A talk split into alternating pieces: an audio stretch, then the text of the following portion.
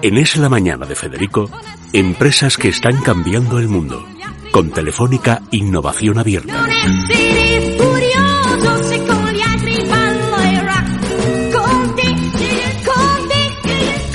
Bueno, hay que decir que Telefónica esto esa política que empezó hace dos años de tratar de ayudar a empresas que crean productos que se pueden comprar y vender, ya no solo ideas, sino además ya jóvenes empresas, porque a mí lo de startups me parece que, no sé, es como un como Seven Up, o sea, es como una cosa refrescante, es una bebida, o sea, es que es horrible. Pero bueno, el caso es que esta empresa joven, que está empezando, Aeorum, pues eh, ha sido para que Telefónica, que tiene 40.000 peticiones, de las que salen 3.000, que a su vez se convierten en 1.000, y de las que eligen unas docenas a lo largo del año, imagínate cómo tiene que ser la cosa. Efectivamente, tenemos aquí a Jesús García Merino, es el director ejecutivo precisamente de AEORUM, y ellos han conseguido ser los elegidos de esos proyectos de Internet para todos que va lanzando Telefónica periódicamente y que al fin y al cabo tienen un resultado parecido a lo que hablamos todos los martes, ¿no? Y es impulsar a esta, a esta empresa. En este caso vamos a hablar de drones, es decir, muy atentos todas esas personas que, que juegan con estos cacharros que tienen una utilidad mucho mayor a lo que nosotros sabemos, entre ellas el, el mapeo. Antes bromeábamos con lo del mapeo de la piel, yo todo lo llevo a las enfermedades, pero en este caso estamos hablando de, de, otra, de otro tipo de información que nos proporciona Aerum. Bueno, lo primero, Jesús, eh, bueno, bienvenido, buenos días. Muchas gracias a vosotros. Eh, ¿Por qué, qué es lo que ve Telefónica de distinto en vuestro proyecto? Vale, pues nuestro proyecto, como decía, es una startup, que ahora, ahora se dice tanto, una, una, empresa joven. Nosotros tenemos ya 10 años de recorrido. Lo único es que cada uno tiene un criterio de lo que es una startup. Nosotros consideramos que es aquella empresa que hace un acúmulo de, de, tecnologías durante un tiempo, de conocimiento y de investigación y desarrollo, y llega un momento en el proceso de la empresa que, que puede escalarse y puede expandirse. Entonces, en ese momento es cuando se pasa de, de startup a empresa ya consolidada. Entonces, nosotros llevamos como 8 años haciendo I más D en el sector de los drones, pero no enfocado en la aeronave.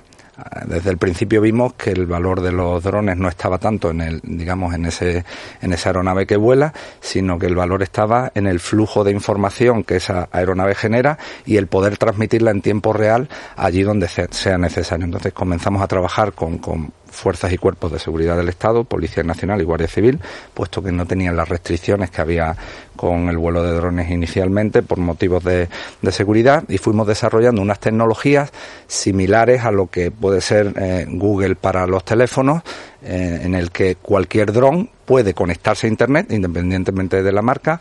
Toda esa información se gestiona a través de un servidor y se pone a disposición, se, se, se analiza y se pone a disposición de los usuarios, ya sean usuarios de drones o, o no. Entonces, bueno, realizamos una, una experiencia en la que se volaron dos drones en el Círculo Polar Ártico, una operación de rescate desde el Pardo en Madrid con la colaboración del Ministerio de Interior español y el Ministerio de, del Interior eh, finlandés. Y bueno, un poco pues demostrar que los drones no van a quedar solo en esas aeronaves, sino lo que viene a partir de, a partir de ahora es la globalización del mundo drones y el Internet de las cosas del mundo drones.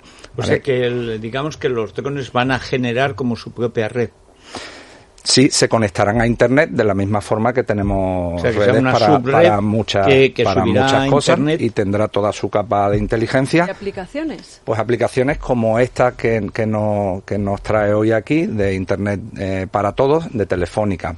En este caso el, el poder disponer aquí, aquí digamos, no somos tan conscientes de lo importante que es Internet porque lo tenemos, pero uh -huh. hay sitios en los que Internet pues no, no llega, como en, en, en, países como en Sudamérica, en Perú, que es el caso que nos ocupa con Telefónica, el caso pero de uso. hay sitios que en claro. el Ande, como dicen en, en Perú, en el Ande eh, Correcto. lo tiene complicado. ¿eh? Entonces, claro, ahí hay un enfoque social en el, en el, que si no tienes internet, pues hay muchos servicios a los que hoy no puedes acceder y que nosotros vemos normales. Por ejemplo, cualquier médico uh, seguramente le preguntas y, y, habrá hecho una foto de algún paciente de algo que tenía dudas y lo claro. ha enviado en tiempo real.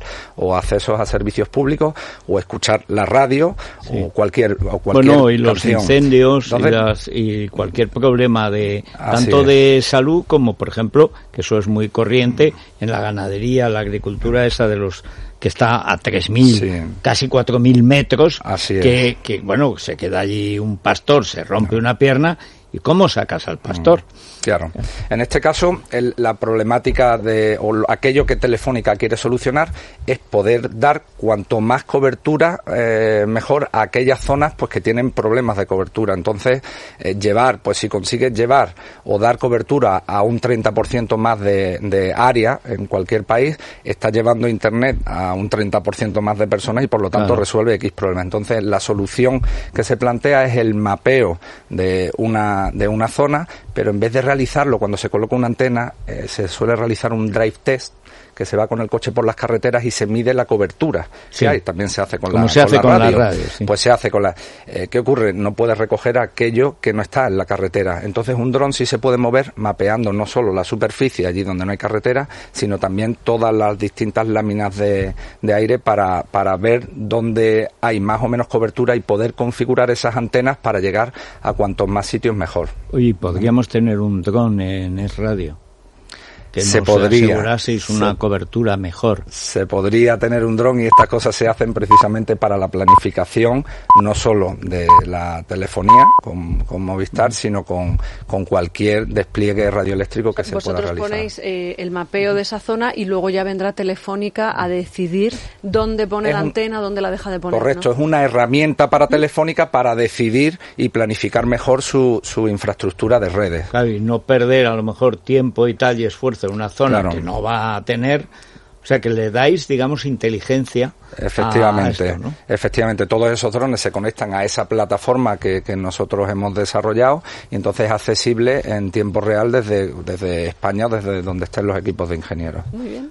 Bueno, pues eh, bueno, enhorabuena. Yo cada vez que inventan algo, que además es que, mira que es 10 años. Solo podemos aplaudir. Bueno, esa gente que tiene una idea y trabaja y trabaja, además en lo teórico, que es al final donde se avanza. Bueno, pues eso tenéis un mérito enorme. Pues muchas gracias. No haríais carrera en la política, desde luego, que es vivir al día. bueno, muchas gracias, Jesús, enhorabuena. Son las 12 y un minutito, vamos a contarles los efectos que ha tenido el debate de ayer, el interminable debate de ayer.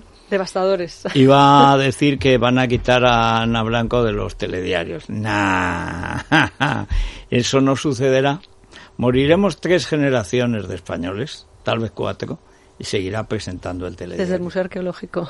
desde el sarcófago.